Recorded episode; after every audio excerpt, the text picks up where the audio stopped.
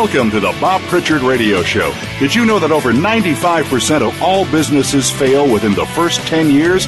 By listening in to what Bob's guests have to say, plus direction from Bob Pritchard himself, it's our intention that you won't be among those statistics. Now, here's your host, Bob Pritchard. Hello, world. Welcome to the Bob Pritchard Radio Show. Now, this is the show that champions entrepreneurs right across the world, startups, early stage, in fact, all small businesses. And we are heard right around the world at the same time every week. So don't miss us. I guess the most rewarding part of doing this show every week is the fantastic feedback we get from you, the listeners, and the fact that I get to meet and interview some of the most exciting people on the planet. And uh, by working on the show, I learn a lot as well. So thanks for making us the number one business show in the world for entrepreneurs. I, for one, really appreciate it. There was an interesting comment from Larry Ellison on CBS News today when he said that he thinks Apple will collapse without Steve Jobs at the helm. Ellison said that Jobs was brilliant and compared him to iconic creators such as Thomas Edison, for example. When asked about Apple's future, Ellison said, Well, we know what happened last time Jobs left. The company collapsed. So now the company's as good as dead. When Jobs was alive, there was always the big vision. Now the company just tinkers round the edges.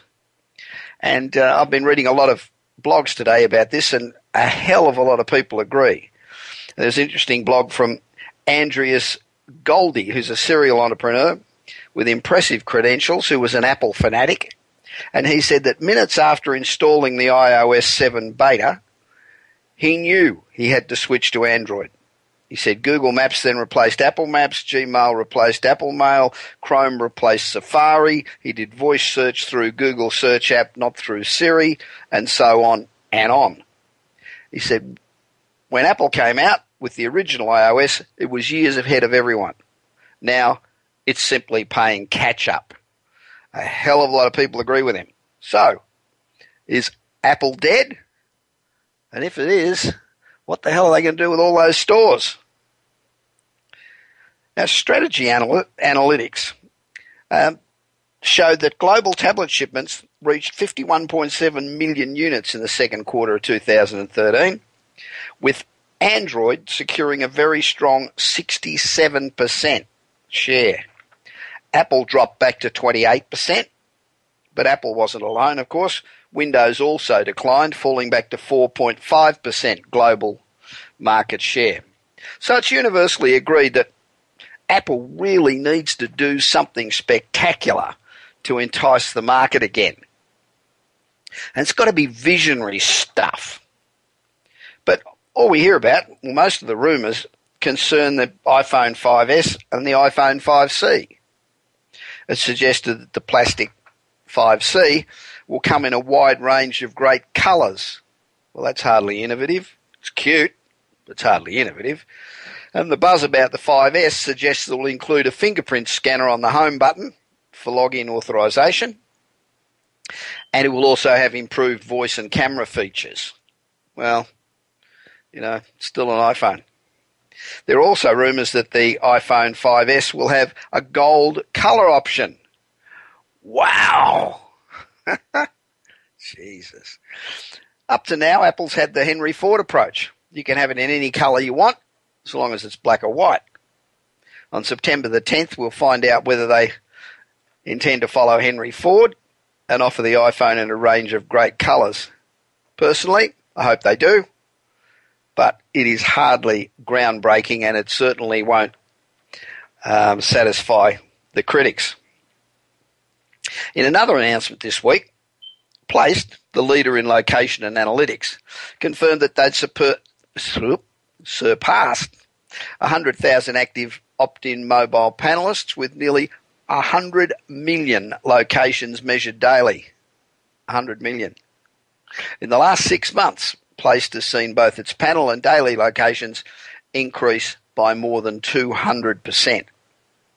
Placed now measured and processed more than 20 billion location data points enabling them to provide an unbelievably comprehensive view of consumers' offline activity. They more than triple the amount of raw locations that flow through their models each day. And this is extraordinarily valuable to customers who are now able to better understand the behaviours of their customers. So we've come a hell of a long way from putting an ad in the newspaper, crossing your fingers, and hoping like hell that the phone rings. Now, nearly 20% of all Facebook posts of the Interbrand Top 100 brands now incorporate clickable hashtags. You might remember this was brought in by Facebook only about eight weeks ago. And this represents a rapid ad- adoption. The top performing content, of course, is photos, accounting for 74% of brand posts on Facebook and 95% of total engagements. Photos posted by the top brands averaged more than 9,500 engagements per post. Videos were second with more than 2,500 engagements per post. So it looks like brands have recognised the power of visual content as photos and videos combined account for more than 80% of brand posts. Now, while status updates that lags quite a long way behind photos and videos, they do rank third. However, the longer a status update is, the less engagement it receives, and if it happens to be less than 50 characters, i.e., it's too short, then it also has a much lower engagement rate. And just to demonstrate how important Facebook now is to brands, 98% of brands have a fan page, and over 60% post every single day. And the Interbrand 100 top brands average over 7,000 engagements per post. And folks, it's only just beginning. So if you're not fully utilizing the online tools that are now available, then you, no matter how, I don't care how big your business is, you are going to fall behind.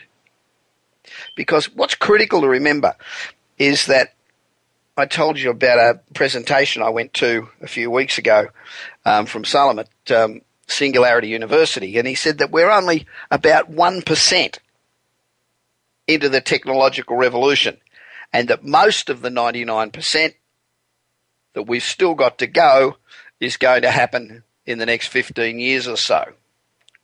So the relationship between marketers and their potential customers is going to train, try that again, change dramatically. And if you're not keeping up with the curve now, with 1% gone, then it's going to become more and more difficult as time progresses. Of course, the most popular online marketing tool is still the email. And according to Forrester Research, marketers will blast out 258 billion emails this year. That's 258,000 million emails. And that's an extraordinary jump of 63% on last year. However, while this is just an amazing statistic, I suspect that most companies are missing out on big opportunities to improve their targeting, relevance, and performance simply because they ain't doing it right. A survey of Fortune 1000 firms shows that well over half of them are still relying on past experience and gut feel to create their campaigns. And we all know how well that works. Remember, 95% of all advertising doesn't work. Astonishingly, only 11% are using data to support their decisions. Even more astonishing to me, anyway, is the fact that data ranked dead last with marketers on the list of available resources. Someone should tell these companies that the batch and blast technique is over. Messages today need to be highly targeted and they've got to have custom content or you will get ignored. So it's critical to delve deeper and deeper into customer data to make your communications much more relevant, precise, and with better predictability around buying outcomes. According to Ascenta Retail Group, data driven email campaigns listen to this, these are extraordinary figures. Data driven email campaigns increase open rates by 70%. They increase, increase click through rates by 55%. And they produce a 300% increase in dollars per email spent. And they create a 225% increase in conversion rate. They're amazing numbers, very difficult to argue with. And yet, 60, 70, 80% of Fortune 1000 firms do not use data. Now, you can achieve these same results simply by identifying the most relevant types of customer data. And, you know, you think about it for a minute, and you've got to say that the bare minimum data that you need to know is email interaction, knowing where customers click within your email, as well as, you know, your open rates, your open links, clicks, customer conversions, all that sort of information. Easy to get, should know it. Secondly, understanding the customer's web interaction data, such as how they browse the website. That'll show you what they're in the market for, what their priorities are, and therefore what kind of email campaigns are going to be the most effective in soliciting them. Thirdly, you'd think easy to get would be past purchase history. And that can be a predictor of the consumer's future. it can be a predictor of the consumer's future purchases, enabling personalization of emails. Fourthly, profile preferences. You've still got to know stuff. You know, we went past this, but it, it's still important such as location, age, gender. That's still all valuable information when you put all this together. And then finally, you need to define segments based on this data. So you should also use triggered emails, you know, such as um, welcome emails, birthday wishes, repurchase reminders, you know, things like that.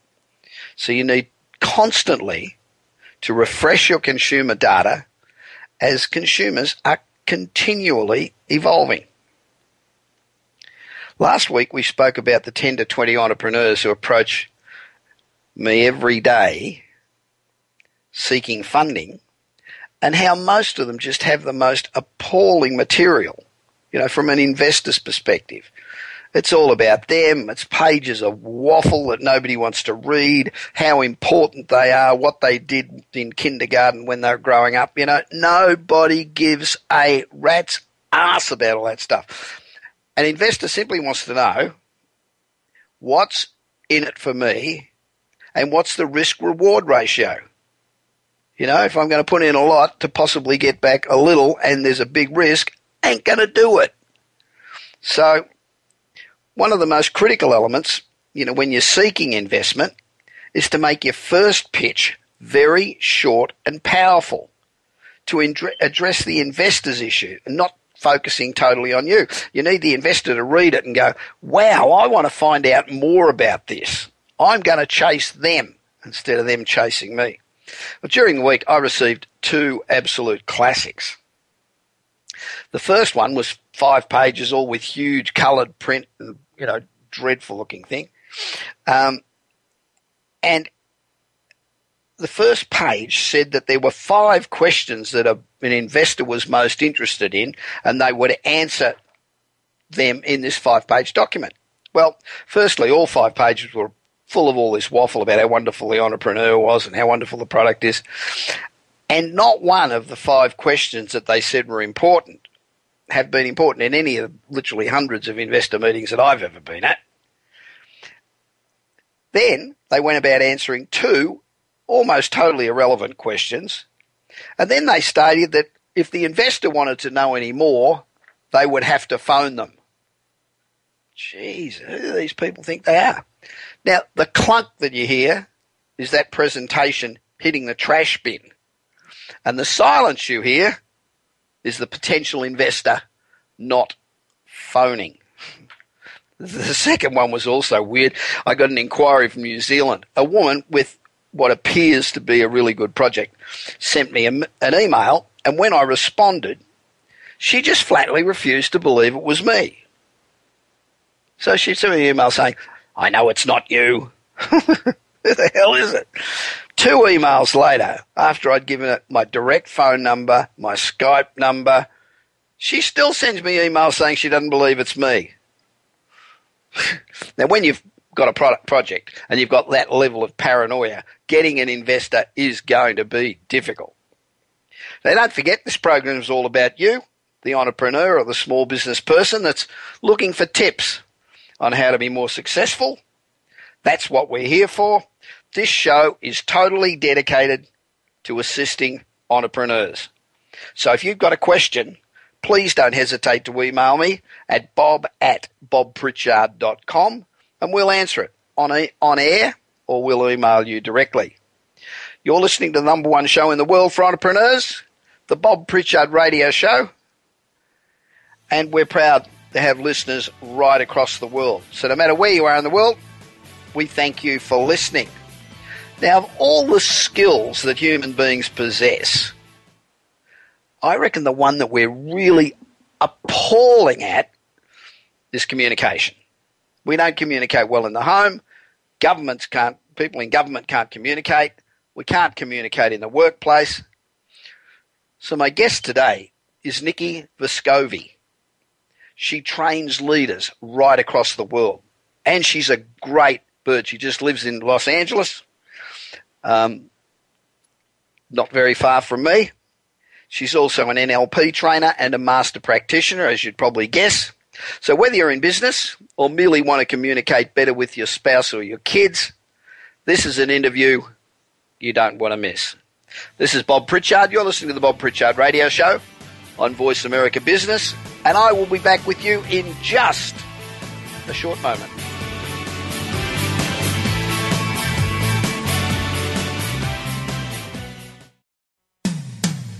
When it comes to business, you'll find the experts here. Voice America Business Network. Do you want your business to achieve results you never thought possible? Bob Pritchard is recognized as the Business Leader's Advisor and has 30 years of experience as a straight talking troubleshooter for Fortune 500 companies and SMEs across the world. Whether you need a checkup across all departments of your business or simply want to improve marketing, advertising, performance measurement, or some other area, Bob Pritchard will work his magic so you can blow away your competition. Bob Pritchard is also one of the most in demand speakers in the world. Over 1,500 clients on five continents and countless standing ovations are a testament to how he changes the fortunes of business. Pick up Bob's new book, Kick Ass Business and Marketing Secrets, at your nearest bookstore or visit Bob's website at www.bobpritchard.com. Remember, if you want to be successful, call Bob Pritchard now. Worldwide phone numbers and more information can be found at bobpritchard.com. From the boardroom to you, Voice America Business Network.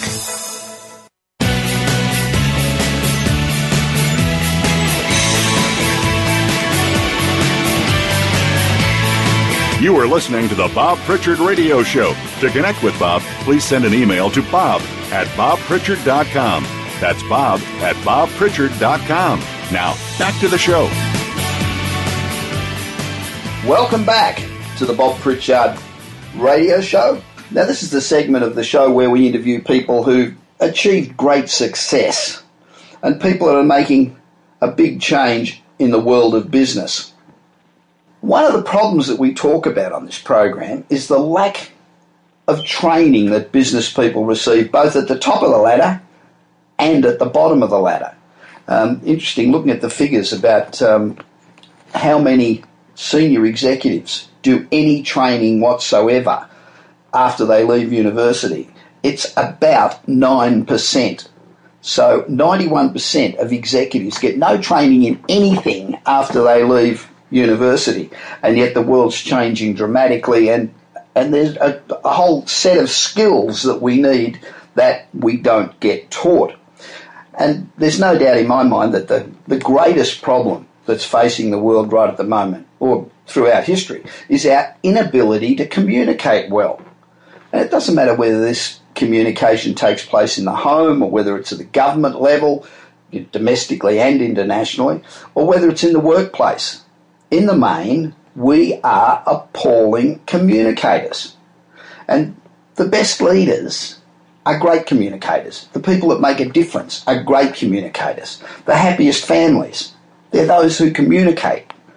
And being an excellent communicator is not just having a great vocabulary, it's about understanding the other person's point of view, understanding what makes them tick, saying the right things in the right way at the right time, as my guest would say. Now, I don't think too many people would dispute the fact that, irrespective of your politics, Bill Clinton is a great communicator. And the same can be said for Jack Dorsey, who, as you know, co founded Twitter, or um, Marissa Mayer, the CEO of Yahoo. These people get things done and they bring people along with them because of their ability to not only communicate but to connect emotionally and motivate people. My guest today is Nikki Vescovi, who incidentally has spent quite a lot of time in Australia, and she is a very powerful communication expert who shows you how you can not only change your business and not only your business but your whole business, but also your life. Nikki's trained some of the most powerful people in the world to be effective communicators. And uh, we've spoken on this program a lot about NLP, and not surprisingly, Nikki is a neuristic, new, neuro-linguistic programming trainer and a master practitioner. Although she's headquartered in Los Angeles, Nikki works with corporations and different cultures right throughout the world. Now, this is the bit I need to talk to her about. Nikki said she learned to be to master disaster after a whole family was hit by a drunk driver, a plane crashed into a front room, and a truck drove over the top of her car while she was in it. this is why I chose to do this interview over the phone. I didn't want to be in the same room with her just in case, you know. Make, don't walk under any ladders. Hi, Nikki. Welcome to the Bob Pritchard Radio Show on Voice America Business. Thanks, Bob. It's great to be with your your listeners today and to be with you. So, um, there's so much stress and challenge in business today. Uh, so many people from the top of the corporate ladder to the bottom, they wake up every day confronted with the stress of simply surviving, whether if you're a CEO that's keeping your job or whether if, if you're not, it's paying your bills. It's just constant stress. Now, you've suffered some pretty traumatic events. Um, plane crash, corporate layoffs, divorce, your whole family being run over by a drunk driver. I don't mean to be laughing, but God's truth. Yet you seem to remain, you know, you're very positive. How do you do it? How can we really stop stress and, and start living? Yeah, think uh, it's a really good question for us in the world we find ourselves in today. And the stress that we face isn't going to stop, obviously. Part of being alive is having that stress. So it's silly to say that stress is ever going to disappear. In fact, they, they once asked Norman Vincent Peale, who wrote the book The Power of Positive Thinking, about, you know, where should I go if I want to get rid of stress? And he says, well, you really want to know. And the young gentleman said, "Yeah, I, I want to get rid of it." He said, "Well, well, son, I'll take you where it is." And he actually took him to the graveyard. So I think we're all we're all going to have it. It's part of our life. It's more of a question of how do we effectively deal with it, and how do we use the stress to motivate us rather than having it hold us back or prevent us from doing the things we're capable of doing. So it's really about how do we perceive what's happening for us because people can see an event occur and some will say, oh God, I'm so stressed by this. And others won't even find it stressful at all. In fact, in 29 years of training and working with individuals, I have actually found people who don't even see stress when yeah. something occurs.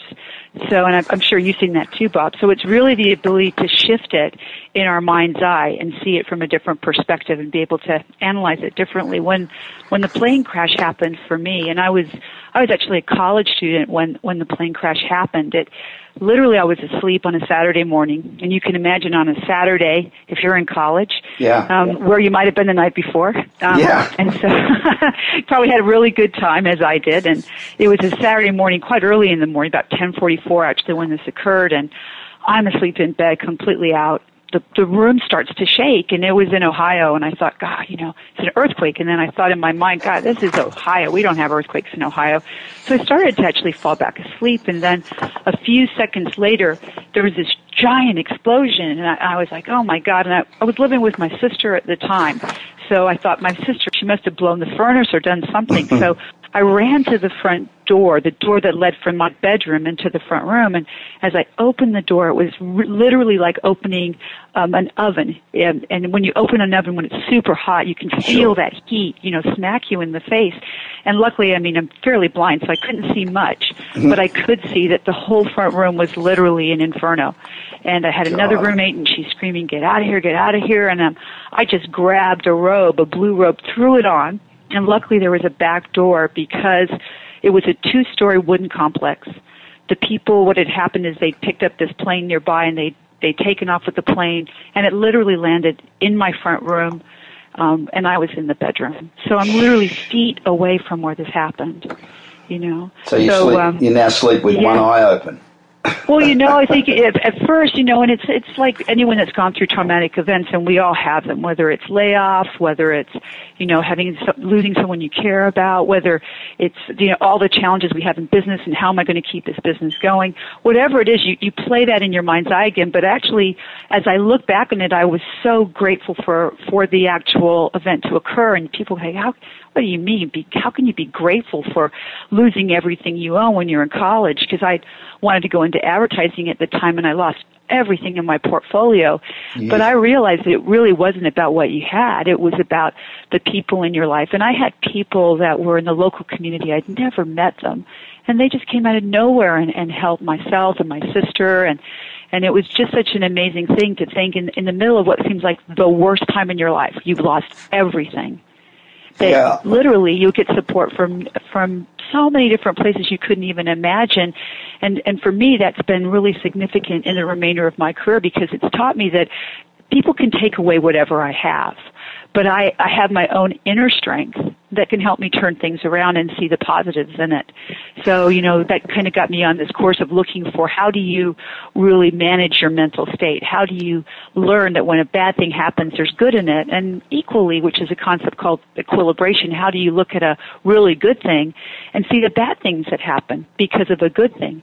Because we get so infatuated with having certain things that we don't always look at both sides of any situation we're in. Yeah, well, I, I do the 10 10 10 rule or mm. a version of it. You know, will this be important in 10 seconds? Will it be important in 10 minutes? Will it be important in 10 days? Will it be important in 10 weeks? And will it be important in 10 months?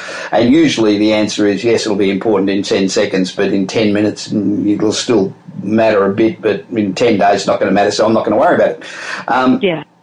But I must admit, there never seems to be enough time to get anything done. Uh, all day today, since I got up early this morning. I've got a big day today, and right. I, I just feel so tense, not tense, but anxiety about how the hell am I going to get everything done today. Right. So, how can you really help increase your productivity? Yeah, yeah, I know it's it's a good question because I think we're, we're faced with doing more with less time, and people's expectations are so great. I mean, it's really funny when you look back over our careers.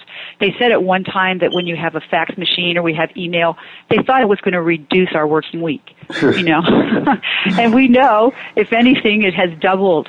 You oh, know, the doubled. expectations tripled. I, I used right? to get I used to get about ten faxes. Now I get about five hundred emails. Right, and then the thing is that once a person sends a message, they really believe you've gotten that message instantaneously. Yeah. And the expectation is they want a response straight away. So I've kind of used the vacation rule for myself because the day before I go on a vacation, I seem to be in, compl- incredibly productive. I seem to say, okay, that can wait, that can wait, that can wait. What, it's kind of like your 10, 10, 10 rule. What yeah. do I absolutely have to put first? Yeah. What's most critical?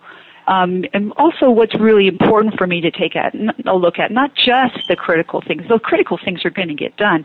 But if I do one important thing, what's really going to be important for me to work with and look at today. So I often take that strategy when I'm really under the gun, looking at that pile of work. Probably you go back to the 80-20 rule, the Pareto principle. Yeah. If I look at 20% of that, which 20 is really going to give me the most return on my investment because we're not going to get to everything. Our to-do lists just get longer and longer. Yeah, but what's really going to drive the results? Because people pay us for results, not to get things done at the end of the day. So what's going to drive my results? I worked with a gentleman a few years ago. It's kind of an interesting guy. He was a former Marine, so hated to give things up and we were kind of uh, working on growing his business. And he said i really want to grow this business. I'm at about two million right now. How could i grow it? And so as we were coaching together i said tell me a little bit more about how many clients you currently have. And he had this huge list of clients. Hated to give anything up. Knowing he was a marine i kind of had to talk to that. But i also had to talk to his desire to have success. And i said you know which of these do you really work with? Yeah. And somehow in working together was able to persuade him um, to actually release some of those accounts to other people. Sure. And through shifting the focus, he was able to grow his business about 600%. So he was doing about 12 million where he'd been doing 2 million before. Yeah. So sometimes it, it kind of is counterintuitive. We want to hold on to everything, but sometimes just releasing things and focusing on where you're going to get the biggest results will make the biggest impact for us on a daily basis. It's just staying consistent with those um, those key things. Now, keeping employees motivated and productive, that's hard. Particularly millennials who, rightfully in my view, are much more demanding of employers and, and they want meaningful work and they're very, very demanding. And if you, if you don't satisfy them, they leave. They'll go somewhere else. So how do you keep um, employees, particularly, I guess, the, the younger generation, um, motivated and productive? Yeah, it's a, it's a really interesting question as we start to think about it, Bob, and it's really ties does tie to the millennials, and at the same time even can tie to older people in our market segments that we're dealing with. It's how do I reach them at a deeper level so that they're really going to be listening to me and understanding that I can see where they're coming from. So what we've been finding is really understanding a person's values Right. can really make a huge difference, and it really does drive behavior. We were working with um, actually Harley Davidson a few years ago in Australia, and they were developing a new service center, and it was going to be really exciting. And we were dealing with some of the people, kind of old school people, who had a lot of newer people on their newer people joining their teams, and Yeah. what they were able to do is to really coach those people to be able to really listen for what their employees were saying. And as they really listened to what values they were ha- speaking of in their conversations, just an, an ongoing conversation, they could really tap into how they were going to need to position things slightly different. Because we often think people are so much like us that when we're looking at something, we only see that one perspective. When Yeah. we can sort of step out of that perspective see the other person's perspective, position things in a way that, you know, what's really in it for them, then we can start to see that shift occur. And that happened for the, the, the gentleman that I was working with at Harley Davidson. He was able to connect with this younger guy and get him to drive incredible results. And you can even use this when you're coaching people on a management team. We were working with another team and I was doing a sales training for their group.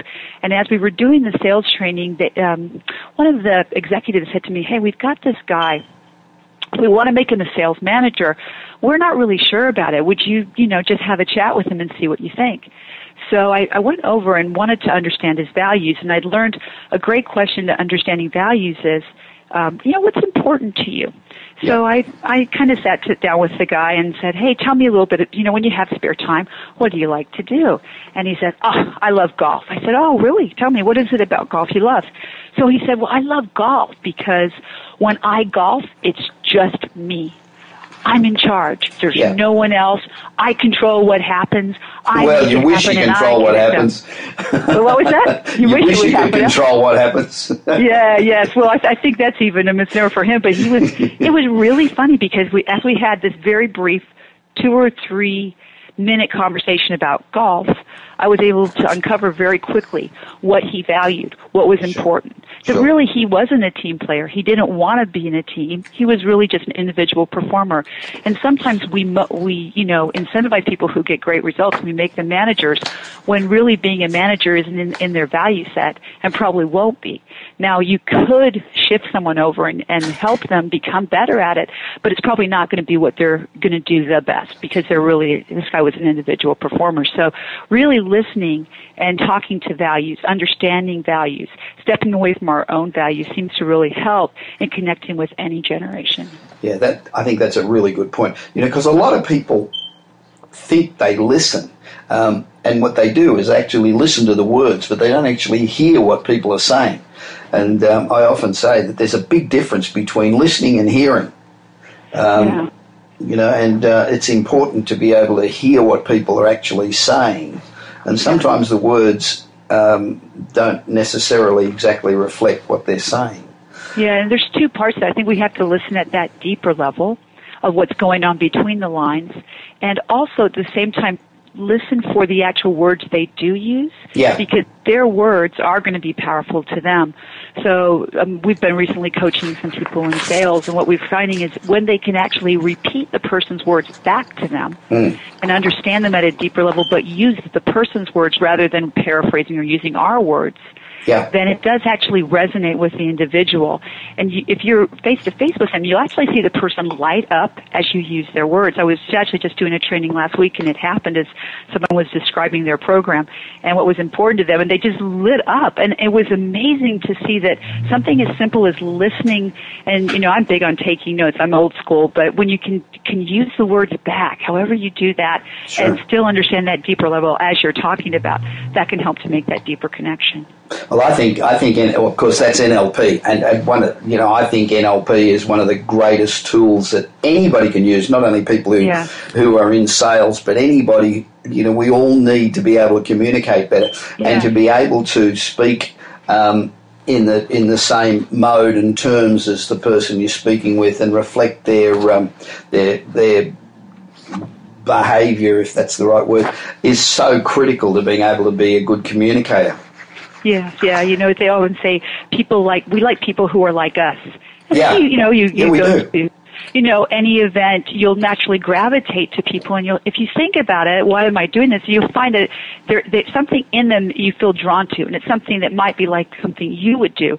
So the more that we can kind of step out of ourselves and observe ourselves and observe others and see how can I connect with this person at a deeper level.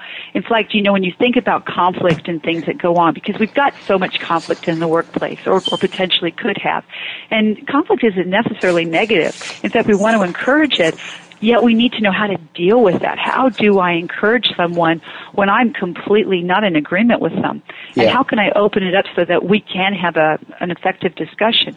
So it's really maybe more about when you have someone that's diametrically opposed to you, whether it's a child, a, you know, a spouse, a significant other, someone in business who, you know, you're fighting tooth and nail, how do I step back and maybe before I present an opposing view, how do I actually just say to them, hmm, wow, you know, I can understand. Now from a values again, going back to values, from a values perspective, I see this.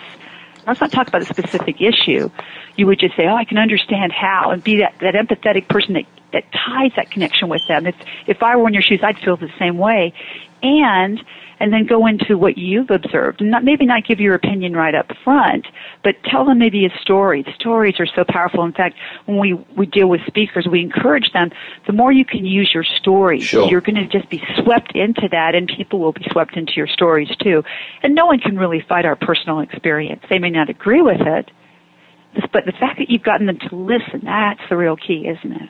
Yeah, I think it is. It's it's time you went into Washington and had a chat to them. yes. Yeah, I, I'm not sure that even the stories would solve that at some level, but it would be at least a start, and that's what we're about looking for, right? dysfunctional non-communicators. Gee, I mean, yeah, I think at the end of the day, um, it was funny. I just uh, watched a movie called The Other Son, and it was about two two boys that were born. One was um, an Arab and one was an Israeli, and somehow the babies got switched at birth. Right. And it was an incredible experience to see how, you know, the nature versus nurture and how we grow up and how we perceive things. Yet these two families could come together so powerfully, even though they were on completely different sides. And actually, you know, there was so much hatred between the two, but yet there was Yeah. this love of family and and that was so much deeper. So if we could just get back to some of these really critical values that drive each and every one of us and tie to that, then somehow these walls that divide us, I- you know, I believe can be really brought down. Now, you and I have both spent a lot of time speaking. Um, we're both speakers and we've both done literally thousands of presentations. But fear of public speaking, it's a, it's the number one fear. More people are scared of public speaking than they are of dying. And I don't get that at all. Um, ha- what tips do you have for us? I'll ask you a personal question first. I you put me out in front of an audience of 20,000 people and I'm great. You put me out in front of eight people and I'm come back to being very ordinary and very nervous. Why is that? Mm, that's interesting. Yes, yeah. Um, so for some of us, um, it's being in front of the big group. It's being watched by thousands of eyes. Yeah. And um, so for some of us, that, that really is a bit of a, a freaking out experience. For others of us, when we get in a smaller group, even one-on-one, it can be very intimidating. But when you get into a smaller group, it's how do we really connect with them? And it's almost like melting ourselves away. So my question for you would be, when you're in front of the 20,000, how do you feel when you're there? What is it about that that makes that easy? I don't know. I think it, it's just the adrenaline, I think. Um, your message is, is essentially the same. I just I just find it easier. I get I just feel more feedback, and therefore I give more. I find that if you're in a group of eight people, they tend to ten people or something. They tend to be um, less involved. I mean, they sit there and they they listen, but it's not you're not you're not getting any build up of atmosphere or whatever. I don't know what Yeah. it is. I don't know. Yeah, no, no, no, and, and and it's true because you know people will often say, you know, I you know can do a group of fifty or I can do a group of five. Which would you rather have? And with less numbers, the speaker really does have to generate a lot more energy to get the group going. Yeah. So where can you find the adrenaline in, adrenaline in that? Where can you find the challenge? Where can you see that having eight people could be like having twenty thousand? and it, it's never going to be the same experience exactly. But if you can see the benefits, for example, when you've got twenty thousand, you can't go really deep with any person. True. But when you've got just five, you c- because of all your experience, you can go so much deeper with them, and you can engage them and use their energy when you get them onto something they care about. Yeah. So maybe seeing how that can drive your adrenaline could be something to think about too. So you know, everyone has their their. It's almost like a combination lock, Bob. We almost have to figure out our own unique combination to motivate us to get things going. We're running. We're running very short of time, but so we all run into disagreements at work and home and everywhere else. What can we do to be more effective when we find ourselves in some form of conflict? Doesn't matter what sort of conflict, but in a conflict. Oh no. Yeah, and I think we briefly touched on it earlier. Just really finding out that point of agreement that we have with the person, really being more empathetic. We we worked with um, a huge utility company in California recently, and they were really working with their people, and they had a lot of calls that would come into their center, and people weren't really happy, and you know they had to be able to quickly be able to really empathize. And our reaction when someone pushes us is not to say, "Oh, you know, I agree with you," it, or "I can understand where you're coming from." It's really to fight back. Yeah. So pushing and pushing doesn't help. Yet people have been trained over the years to say, "Oh, I can understand that, that you're blah blah blah," and they don't even mean it. Yeah. So if we're not going to be authentic when we really empathize with people, it's a wasted energy. And saying words for words' sake mean absolutely nothing. So as much as we can, it's really understanding. If I was in that person's shoes, what would I feel like? Okay, they may not understand, or they may understand. How can I understand this? And then how can I let them express themselves because we know so many times if you can just genuinely listen, what is it that uh, I think Sir Francis of Assisi said it? Seek first to understand, then to be understood. And so if we can adopt more of that, we'll actually get people um, perhaps over to at least being able to hear what we're saying and to take our advice and to be able to shift conversations quickly and effectively. Nikki, thanks very much for being on the show today. It's been great to speak with you. Now, if you'd like to know more about Nikki, go to Nikki Vescovi, V E S C O V I dot com. This is Bob Pritchard. You're listening to the Bob Pritchard Radio Show on Voice America Business, and I'll be back with you in just a moment.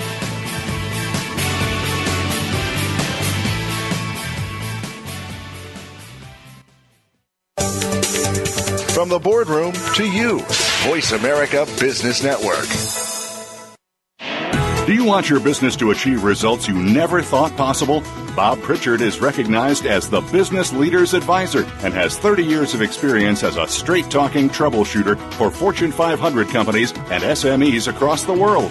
Whether you need a checkup across all departments of your business or simply want to improve marketing, advertising, performance measurement, or some other area, Bob Pritchard will work his magic so you can blow away your competition. Bob Pritchard is also one of the most in demand speakers in the world. Over 1,500 clients on five continents and countless standing ovations are a testament to how he changes the fortunes of business. Pick up Bob's new book, Kick Ass Business and Marketing Secrets, at your nearest bookstore or visit Bob's website at www.bobpritchard.com. Remember, if you want to be successful, call Bob Pritchard now. Worldwide phone numbers and more information can be found at bobpritchard.com. When it comes to business, you'll find the experts here. Voice America Business Network.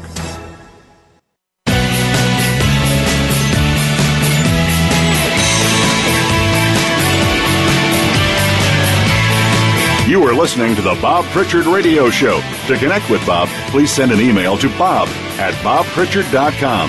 That's bob at bobpritchard.com. Now, back to the show.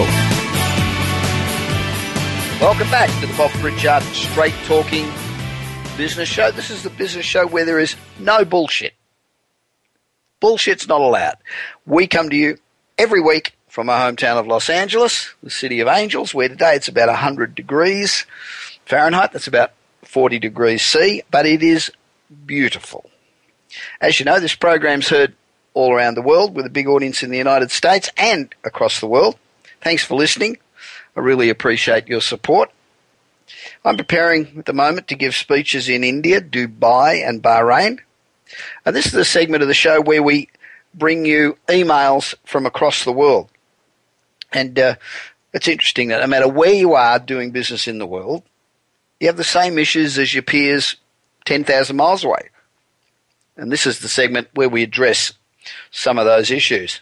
You know, last week I began answering an email from Jenny Gottliebson from Boston, Massachusetts, and I ran out of time.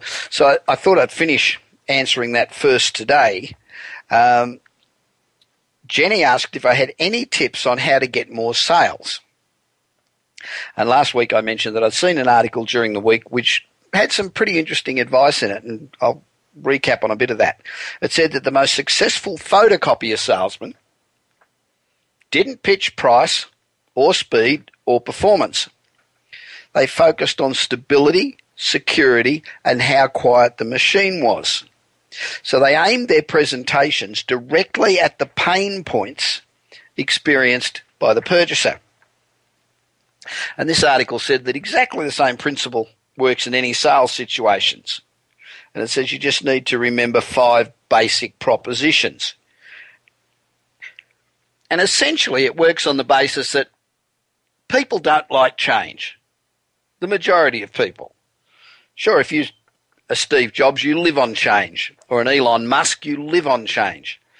But 99.9% of the population do not like change. They resist change. So the propositions are first one was originality when you're selling to somebody is overrated. Pioneers end up with nothing more than a whole bunch of arrows in their back. Or the um, customer going to the competition.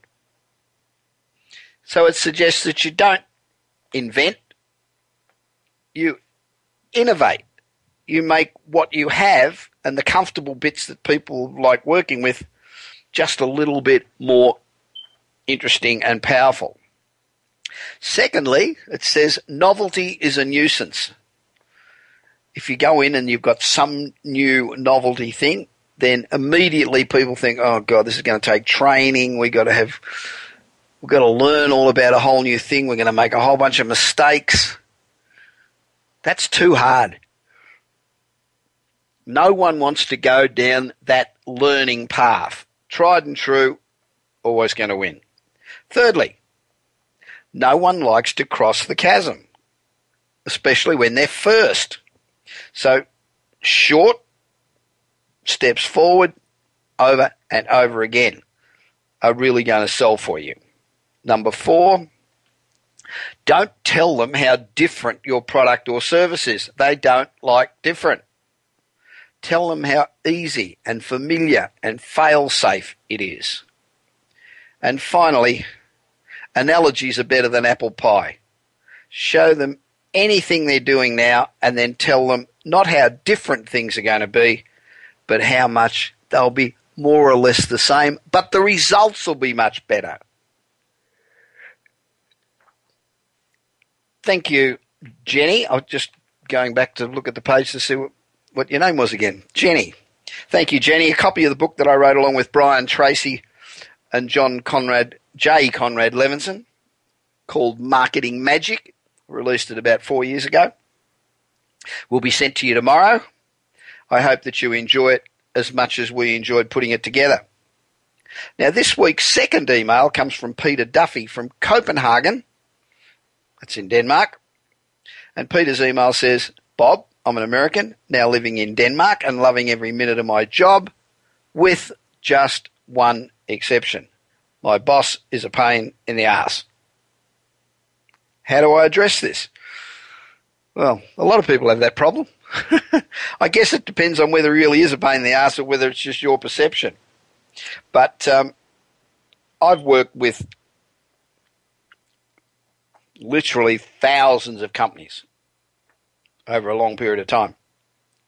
And I've come across five different types of bosses. The first is the passive aggressive. You know, it's a it's a strategy they use when they're not able to confront issues directly. So instead, they use indirect means of criticizing you and having you doubt yourself. Um, could be in the form of comments or actions that make you question yourself, and, and then you start to make mistakes. The only way to deal with passive aggressive behavior is to recognize it and address it right now. You don't need to be rude or aggressive back. Simply say to the boss, look, that comment was not okay and your rudeness just isn't necessary.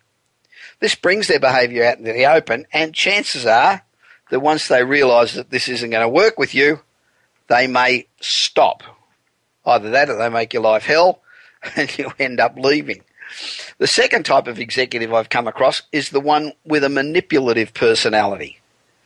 Now, this is particularly common where there's a large power difference with regards to education or authority. You may find that you're just agreeing to things without really wanting to. The problem is that this type of boss is probably not looking after your best interests. They're looking after their own. And so they'll have you running off in multiple directions and not focused on your career goals at all. This may feel like a compliment because you're taking so much responsibility and you're taking care of so much and you feel validated. But if it goes too far and you're not achieving what you need to achieve, you need to address this situation again immediately, but do it with your boss privately. Sit down, set boundaries, and say, you know, you're not going to cop this. The third kind of manager is the unfocused boss. That's probably me.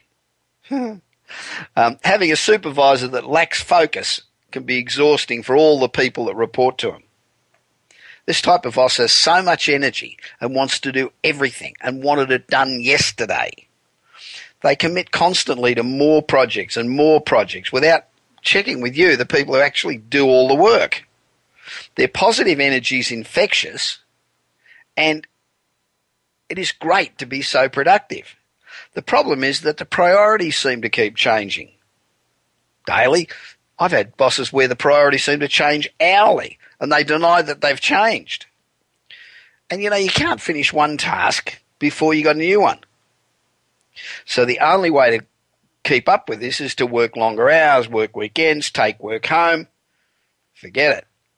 The best way to address situ- this situation is to have a talk with your boss and prepare a list of every project you're working on, where it's at, and how long you've got to spend on it till it's finished. And then when they give you something, I want you to do this. You say, well, I've got these six things and they're going to take till next Tuesday. So do you want me to start it next Wednesday or do you want to start it now and just knock something off the list?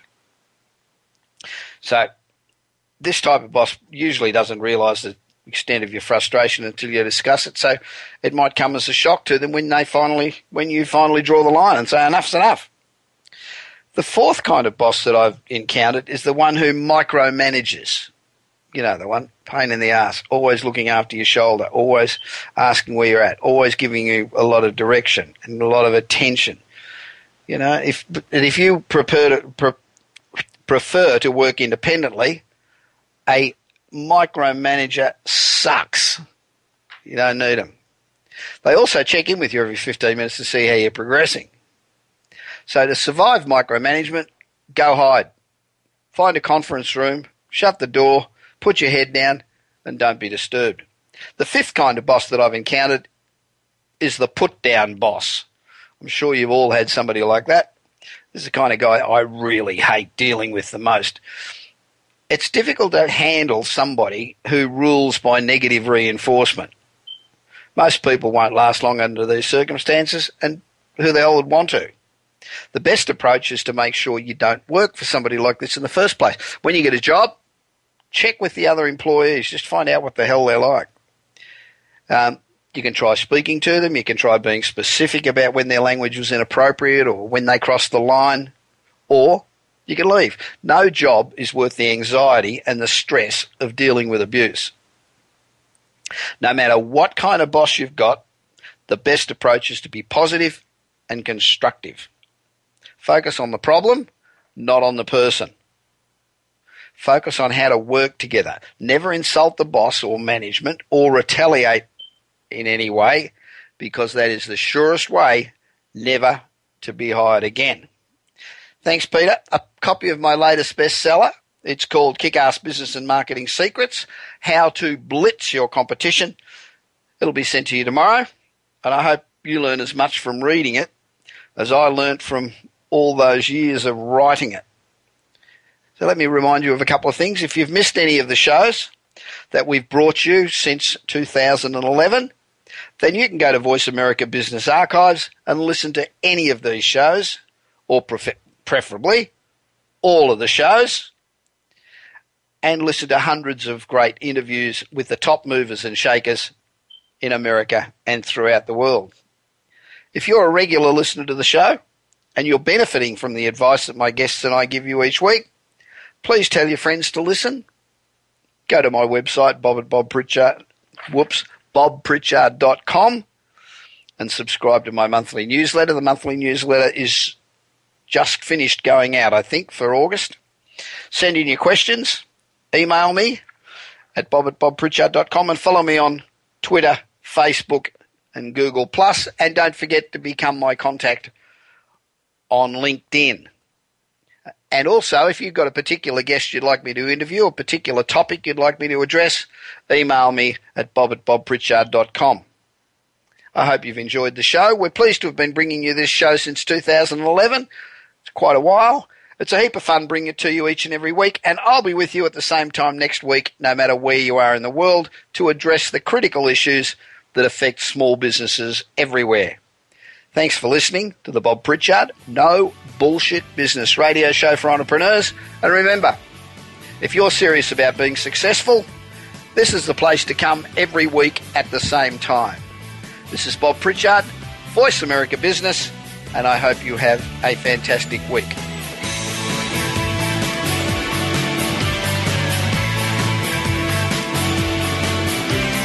You've been listening to the Bob Pritchard Radio Show.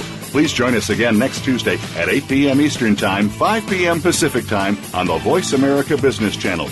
Until then, enjoy another week of success in your business and your life.